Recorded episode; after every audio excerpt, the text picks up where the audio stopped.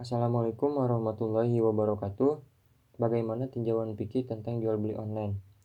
Nah, jadi merujuk jawaban dari Dr. Oni Syaroni dalam harian Republika tuh jual beli online itu dibolehkan dengan ketentuan rambu-rambu Piki terkait jual beli online. Nah, yang pertama tuh apa? Yang pertama tuh barang atau jasanya tuh halal. Jadi ketika kita membeli di online dan barangnya tuh harus halal. Ketika tidak halal, maka si akadnya pun akan tidak sah ataupun haram gitu. Jadi barangnya harus halal. Nah terus yang kedua tuh barang atau jasa yang diprioritaskan untuk dimiliki. Jadi tidak membeli yang tidak dibutuhkan ataupun tidak perlu akan yang akan mengakibatkan pembubaziran yang dilarang gitu.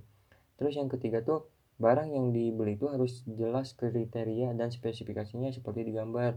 Nah jadi kita harus tekun dulu lihat dulu Eh, spesifikasi dan gambarnya tuh sesuai apa tidak jadi harus benar-benar teliti.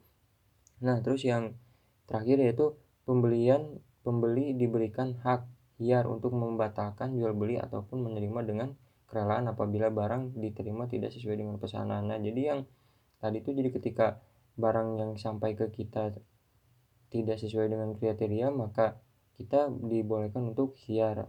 Hiar itu apa? Boleh untuk memilih membatalkan ataupun merelakan barang yang telah datang kayak gitu nah dan ada juga diprioritaskan berbelanja itu pada tempat berbelanja atau lapak yang memberikan kontribusi terhadap penguatan ekonomi masyarakat dan tidak melanggar peraturan perundang-undangan. Nah, adapun yang terakhir itu berbelanja diniatkan beribadah karena Allah Subhanahu wa taala. Jadi, setiap yang kita lakuin e, harus dengan jalannya Allah Subhanahu wa taala diniatkan dengan e, ibadah kepada Allah Subhanahu wa taala kayak gitu.